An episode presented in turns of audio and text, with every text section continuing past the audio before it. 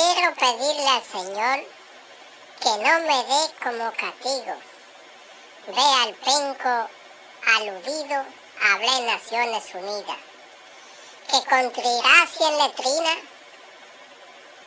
50 en la capital, 25 en Moca, en la provincia Hermana Mirabal. 25 a los vecinos para evitar en el camino que vengan a la capital a tener que defecar en el altar de la patria. Con ratón y cucaracha ya tenemos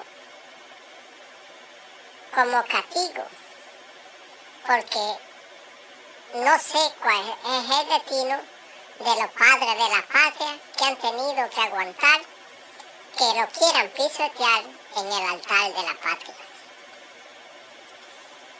El penco le ha pedido a Danilo que por cosa del destino en Naciones Unidas porque tendría que regresar a la capital a tener que construir el puente de 400 kilómetros.